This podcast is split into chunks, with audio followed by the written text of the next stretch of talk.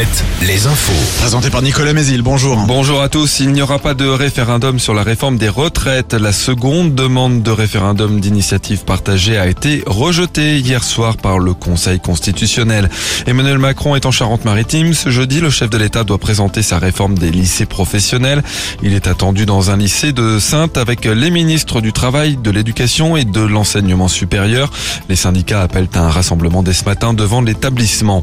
Un nouvel épisode dans l'affaire Leslie et Kevin, tués fin novembre en Deux-Sèvres. Le père de Kevin, Guy Trompa, a été placé en garde à vue, annonce le parquet de Niort. Selon le journal Le Parisien, il pourrait s'agir d'une affaire de vengeance.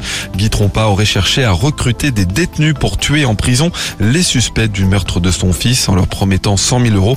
Sa garde à vue doit s'achever ce lundi. Ce jeudi, pardon. Ils sont soupçonnés d'avoir dévalisé 11 boutiques de téléphonie en Bretagne et en Pays de la Loire, notamment en Vendée et en Anjou. Quatre hommes sont jugés aujourd'hui à Nantes pour cette série de cambriolages commis en décembre et en janvier dernier, montant de leur butin au moins 70 000 euros. Les quatre prévenus ont été interpellés fin mars alors qu'ils revenaient de Roumanie. Au chapitre tourisme, on vous en parlait hier, les réservations dans les campings sont en hausse de 21% en France. En Pays de la Loire, les chiffres sont encore plus élevés. On se dirige a priori vers une saison record alors que le bilan 2022 avait déjà été très positif. Pour expliquer ce succès, plusieurs explications, parmi lesquelles le prix, nous dit Nicolas Charrier, le président de la Fédération de l'hôtellerie de plein air en Pays de la Loire. C'est vrai que le camping, à l'heure actuelle, avec des difficultés que peuvent rencontrer les Français sur le pouvoir d'achat, notamment avec l'inflation, euh, toutes les augmentations, les gens font attention à leur budget et le tarif des campings, on peut évoluer encore cette saison. C'est vrai que les vacances en camping, ça représente quand même pour les clients euh, le meilleur rapport qualité-prix. Et d'ailleurs, c'est un des critères pour le choix de vacances en camping, avec la nature et la convivialité. Et le foot, un mauvais résultat pour Nantes en Ligue 1. Les Canaries battus hier soir 2 buts à 0 à Brest. Ils sont désormais 17e du classement et donc en position de relégable à 5 journées de la fin du championnat.